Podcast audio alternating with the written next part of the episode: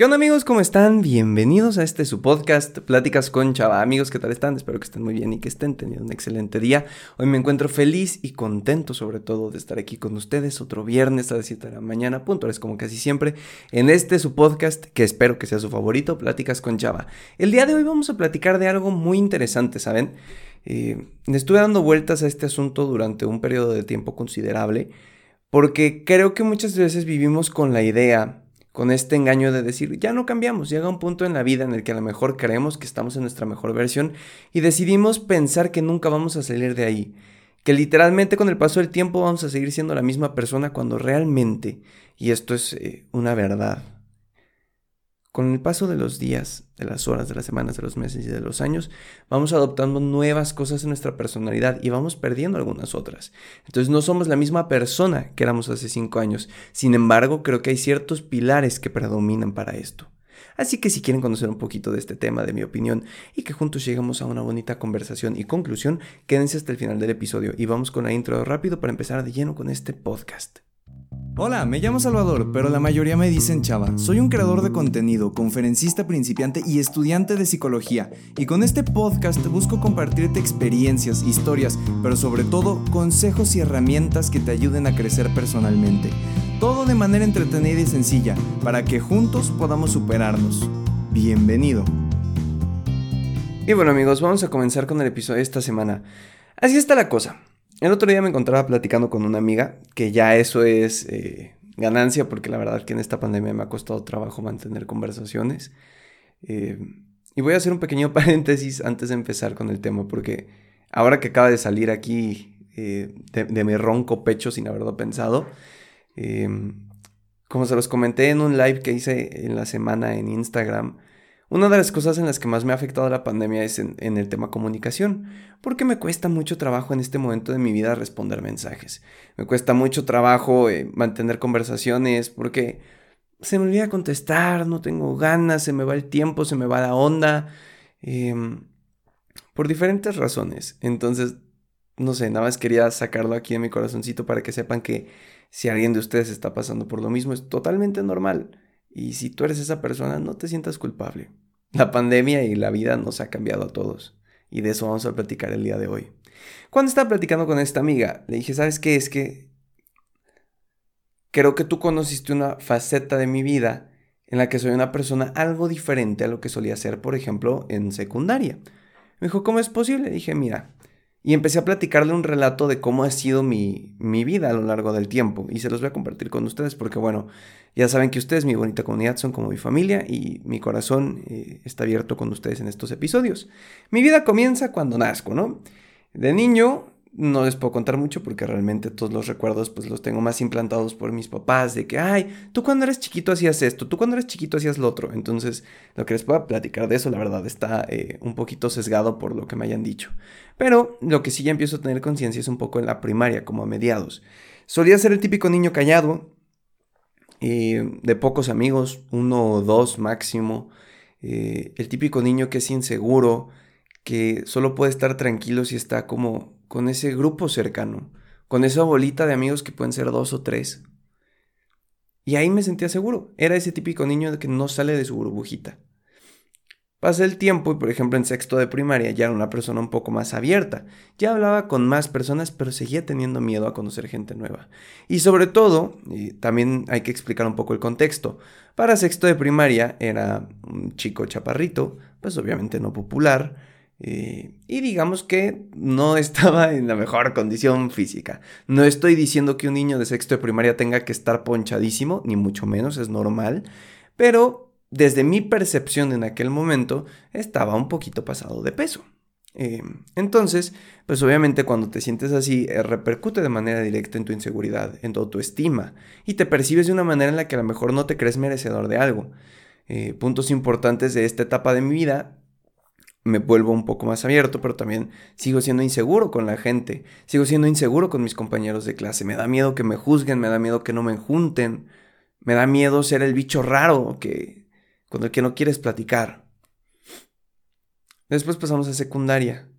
En secundaria hay un cambio bastante curioso porque en secundaria fue cuando tuve mi primera novia.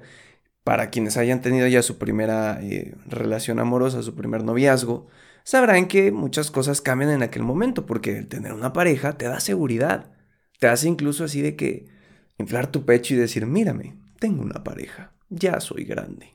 Y entonces, obviamente, eso afectó también de manera directa mi autoestima y me hizo sentir mejor, me hizo creérmela. Eh, y eso es un punto también importante que creo que habría que tocar cuando tenemos nuestra primer pareja amorosa. Es obvio que la, la autoestima va a subir, es obvio que nos vamos a sentir mejor porque es como, wow, alguien se interesa por mí y no son mis papás. Alguien se fijó en mí. Alguien cree que soy gracioso, graciosa, atractivo o atractiva. Alguien cree que valgo la pena. Y entonces eso te ayuda mucho en la autoestima y te ayuda a sentirte mejor. Con la autoestima empiezas a realizar otras cosas y te atreves a muchas más y al final, aunque esa relación termine, pues ya fue de beneficio porque te ayuda a crecer. Entonces, para ese momento en mi vida, segundo de secundaria, es cuando tengo mi primer novia. Entonces, pues ya como que agarro más confianza de que, hey, aquí andamos, vamos bien. Ya era más abierto. No me llevaba con todo mi salón, eh, pero pues, vaya, ya tenía un poco más de amigos, ya me juntaba con un poco más de personas. De hecho, yo creo que en secundaria, no sé, fácil habré cambiado tres o cuatro veces de grupos. Eh, no diciendo de que ya no eres mi amigo, sino como, ah, ahora en los recreos me junto con este o con este o con este o con este. Entonces fue una etapa en la que crecí personalmente, eh, una etapa en la que aprendí muchas cosas nuevas, una etapa en la que ya no era tan inseguro de mí mismo, ya me la creía un poco más. Incluso em, en esta etapa todavía es cuando, por ejemplo, y se los he comentado muchas veces, eh, la escuela tampoco era mi fuerte, entonces tenía malas calificaciones hubo veces que tenía que, para tener derecho a examen, tenía que hacer la libreta una vez, o sea, se cuenta, si tenía libreta de geografía y eran 200 páginas de todo lo que vimos en el año, tenía que hacer esas 200 páginas otra vez, volver a escribirlas para tener derecho a un examen que era como examen, ah, no quiero llamarlo final porque no existía para ese momento, pero era como eh, un examen como de segunda ronda, como para que ya pasaras todo. Entonces, eso era como lo que me caracterizaba. Además, que solía ser una persona muy amigable. Eh, muy de abrazos, muy de te escucho, eh, no hay problema, no me desespero, yo estoy aquí para lo que necesites. Era una persona muy amigable ahora que lo pienso. Después pasamos a preparatoria. En preparatoria surge algo que también me cambia bastante y es la ruptura con, mi novia después de dos años de relación. Eh, entonces, para ese momento, cuando yo tenía toda esta costumbre de ya ser el amigo con novia, ya tener con quien salir los viernes, obviamente de la autoestima de, ay, mi novia es guapa, entonces yo algo estoy haciendo bien también, mi novia es una increíble persona que siempre está apoyándome, me siento bien. Entonces, eh, en esa etapa en la que me rompe, hablo así como si fuera de que una barrita, ¿no? Así de que... Pero no, o sea, en la etapa en la que decidimos dejar de estar juntos, pues obviamente hay cambios. Entendí un poco... Eh, pues todo lo que había pasado en esos dos años. Maduré, al menos a mí me gusta creerlo así. Eh, me volvió un poco incluso más seguro de mí mismo porque cuando terminamos empecé a hacer muchas cosas. Empecé con mi canal de YouTube de moda, empecé a hacer ejercicio, empecé a salir con más personas y no en el ámbito de que, ah, buscando pareja, no, no, no, en el ámbito en el que ya me gustaba salir los fines de semana. Entonces era como, ay, me voy con mis amigos a ver una peli, me voy con mis amigos a la plaza, me voy con mis amigos a la casa de alguien. O sea, esa parte me ayudó mucho a desenvolverme socialmente, a crecer. Eh, pero también, obviamente, no es todo aquí cosas bonitas, cosas eh, agradables. Desde ese momento me volví una persona un poco más fría en cuanto a las relaciones interpersonales. ¿Y a qué me refiero? Porque ya sé que suena un poco complicado, pero es muy sencillo.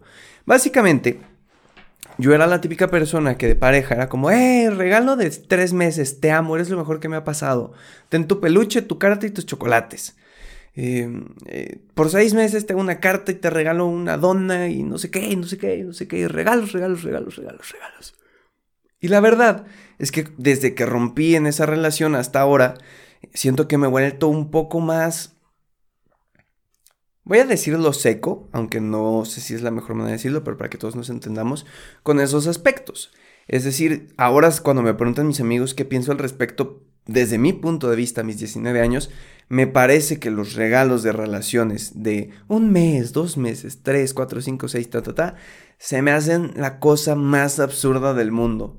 No tiene sentido que cada vez te estés regalando un peluche y unos chocolatitos y una cartita porque es el compromiso, porque así todos crecimos de calla, wiwi, tienes que regalar algo cada mes. Me parece absurdo.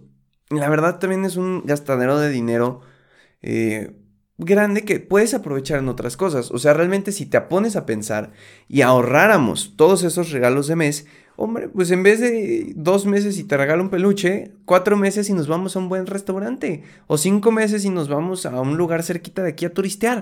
O sea, creo que... Y lo entiendo, ¿no? Parte de la personalidad y del pensamiento de un adolescente mocoso de 14, 15 años es como, no, qué bonito regalarnos algo, es una prueba de nuestro amor, es una manifestación tangible de lo que tú sientes por mí, de lo que yo siento por ti, y por eso te regalo esto. Pero creo que conforme vas creciendo entiendes que las, que las eh, manifestaciones de amor no son el peluche, el chocolate, eh, la cartita. Son estar en el día a día, son las acciones pequeñas, es el apoyo que te da tu pareja, es el apoyo que recibes, cómo te sientes, los buenos y los malos momentos, las cosas puntuales que están pasando, y no los regalos materiales, y no el peluche y no el chocolate, sino más bien el el estar juntos, el tomarse una Coca-Cola bien fría en la banqueta viendo las estrellas, el estar acostados en el pasto viendo la luna, el estar platicando en una silla acerca de los planes a futuro. Al menos yo lo percibo así y quiero aclarar que mi verdad no es una verdad absoluta, ni les estoy diciendo o piensas como yo o lo que sea o eres muy infantil si todavía te gusta regalar peluches, nada que ver. Ese no es el punto. El punto es que desde mi punto de vista eso cambió cuando me rompieron el corazón, cuando decidimos no estar juntos.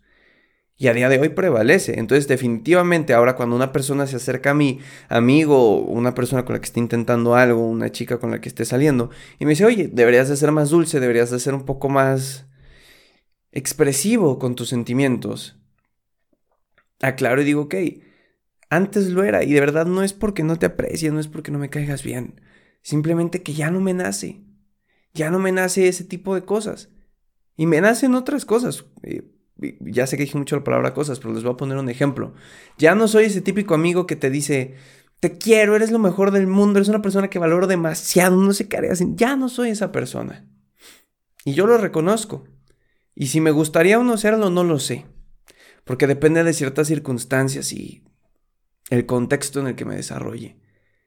Pero no significa que no represente mi cariño a los demás. Estaba platicando con una amiga y me dijo, no, es que no vayas a pensar mal de mí. Y es que a veces creo que la gente va a pensar que soy muy ta, ta, ta, ta, ta, ta. Y le dije, ¿sabes qué, amiga? Yo a ti te aprecio y te estimo y te quiero como amiga por cómo eres, no por cómo crees que deberías de ser. Si esta decisión mutua de tener una relación de amistad existe, no es porque yo espero que seas alguien más y no es porque yo espero que seas lo que tú crees que debes ser, sino porque te valoro tal y como eres, con todo y tus defectos, con todo y tus virtudes. No me importa si tú crees que tienes que ser perfecto, perfecta en esta amistad. No me importa si tú crees que tienes que ser así o asá en esta amistad. A mí me importa cómo eres en este momento. Y en este momento soy feliz siendo tu amigo. Y aunque a lo mejor, no sé, para algunos de ustedes sea como, no, solo di te quiero amigo y ya, te quiero amiga y ya. Yo al menos en este momento de mi vida le doy más peso a este tipo de, de afirmaciones, que no sean solo un te quiero, me caes bien, te valoro, sino que sean en esos momentos puntuales. Esos momentos bonitos en los que dices algo del corazón. Algo tan bonito que logra penetrar el alma de la otra persona. Y yo lo veo así, y no es que sea bueno o malo, es que yo lo veo así. Y entonces platicando con mi amiga me di cuenta de eso. De hecho, los cambios no solo van en la parte eh, interna, también en la parte externa, en la parte física. Eh, y probablemente se darán cuenta, no todos tenemos la misma cara que cuando éramos niños. Probablemente en la adolescencia teníamos, no sé, más granitos, eh, dientes chuecos, no sé, orejas grandes, lo que ustedes quieran. Y por eso, de hecho, es el, la, vestimenta, el outfit que traigo el día de hoy con ustedes. Creo que nunca me habían visto con lentes en un episodio. Eh, pero la verdad es que no soy muy fan de cómo me veo. Me estoy acostumbrando. Llevo menos de un año con ellos. Y siempre pensé que que pues mi imagen no cambiaba drásticamente y me doy cuenta de que un poco sí. Y no es porque sea superficial y no es porque quiero que digan ahorita como, ay, te ves bien. No, no, no, simplemente es para que entendamos de una manera más gráfica cómo son los cambios. Hace dos años no me hubiera pensado con lentes y a lo mejor, no sé, hace cinco años no me hubiera imaginado como una persona que no le dice te quiero a todo el mundo como te quiero, te quiero, te quiero, te quiero, te quiero. ¿Saben lo que digo? Pero al final pasa. Y al final eso está bien. Es curioso porque ya ven que existe este dicho, al menos en México, no sé en los demás países. Cuando es el cumpleaños de alguien le dices algo así como, oye, feliz cumpleaños, felices 19, 20, mis mejores deseos para ti, que te veas muy bien, em, nunca cambies, sigue siendo una gran persona, vales mil. Y ese nunca cambies, lo tengo muy marcado porque había una maestra en la prepa que daba psicología que dijo, yo creo que una de las peores cosas que le puedes decir a una persona hoy en día es, nunca cambies. ¿Por qué? ¿Por qué? Porque quedarte estancado en tu personalidad, quedarte estancado en lo que eres en este momento significa que no hay un proceso de mejora. Qué flojera ser la misma persona durante 80 años de tu vida. ¿Estamos de acuerdo?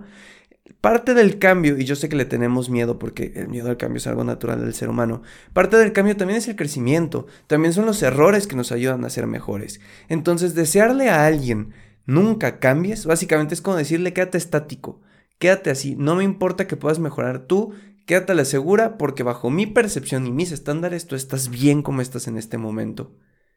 Pero, no sé, a mí se me quedó muy grabado y desde entonces a nadie jamás le he dicho nunca cambies. En las felicitaciones de cumpleaños siempre trato de... Y miren que soy malo para felicitar por cumpleaños, pero trato de, de ser un poco más real con mi felicitación, que no se quede en un feliz cumpleaños, te quiero. Suelo hacer un hola, no sé, supongamos que estoy felicitando a mi amigo Poncho. Entonces le digo, oye Poncho, muy feliz cumpleaños hermano, espero que te hayas pasado muy bien, que hayas disfrutado con todo tu día, con tu familia, con tu gente cercana, con tus seres queridos, te deseo mucho amor y muchas bendiciones para tu futuro. Y sobre todo te deseo que sigas siendo y suelto ahí algo. No digo nunca cambies, solo digo te deseo que sigas siendo aquella cosa, aquel pilar que para mí representas. ¿Y a qué me refiero? Cada persona para nosotros representa algo. Y no en el sentido de que ah, tú eres mi amigo y eso representas. No, no, no. En el sentido en el que todos tenemos etiquetas para nuestros amigos. Ah, Chava es el amigo que habla mucho. Ah, entonces es el amigo que habla mucho y es feliz. Entonces probablemente en una felicitación de cumpleaños me dirían, te deseo mucha felicidad, mucha felicidad, mucho amor y te deseo que sigas siendo feliz como lo eres en este momento. Ah, entonces es un deseo bonito. Me estás deseando felicidad, pero me estás diciendo básicamente cambia, pero no de una manera... Eh, abrupta, ni mucho menos tampoco cambies. Y aquí lo escribí en una manera muy bonita. Eh, básicamente para mí, desearle un cambio a alguien, desearle una felicitación o felicitar en algún momento es buscar que la esencia de esa persona para mí siga estando y permanezca en el futuro. Tal vez cambie la manera de expresarlo, pero que siga siendo en sí una brújula moral para la persona. ¿Y a qué me refiero? Y ahí les va. Regreso al punto de tu amigo el, feliz, el que siempre te saca una sonrisa. Tú le dices, feliz cumpleaños o feliz Navidad o lo que sea, te deseo amor, paz, bienestar, bla, bla, bla, bla, bla, bla, y que siga siendo una persona feliz que nos contagie a todos de amor. Entonces estás diciendo, esa es mi, tu esencia para mí, tu esencia como persona, en este sentido es que yo creo que tú aportas felicidad al mundo. Yo creo que tú nos aportas felicidad a tus amigos. Yo creo que tú nos aportas paz y amor a nuestros amigos. Eh, y no me importa cómo lo expreses, porque claro, a lo mejor a tus 16 años lo expresas contando chistes. Pero a lo mejor a tus 20 años lo vas a expresar siendo el amigo al que le van a marcar para pedir consejo, o el amigo que es el alma en las fiestas, o el amigo que está ahí en ese momento en el que estás rompiéndote. Entonces, esa columna que yo creo que tienes de personalidad y como yo te identifico, deseo que se mantenga, pero no expresándose de la misma manera ni encadenándote a que seas el mismo, simplemente que esa esencia tuya, que para mí es eso, se mantenga, independientemente de la manera en la cual lo expreses. Y para mí, y se los juro que es verdad, es uno de los deseos más bonitos y más nobles de corazón que le puedes hacer a alguien. Y no les estoy diciendo que a partir de ahora lo hagan, que pueden decir nunca cambies y bien por ustedes. Es normal y está padre. Pero a mí me gusta tomarme esas cosas como ya con como con el corazón, no sé si llamarlo así, como meditándolo y sabiendo realmente como, wow, te deseo esto de todo corazón, pero siendo consciente de que realmente es esto, no una burda felicitación, no un felicidades y punto y aparte, sino que con todo mi corazón eso es lo que espero y eso es lo que te deseo. Pero bueno, yo creo que podemos ir cerrando el episodio por esta semana.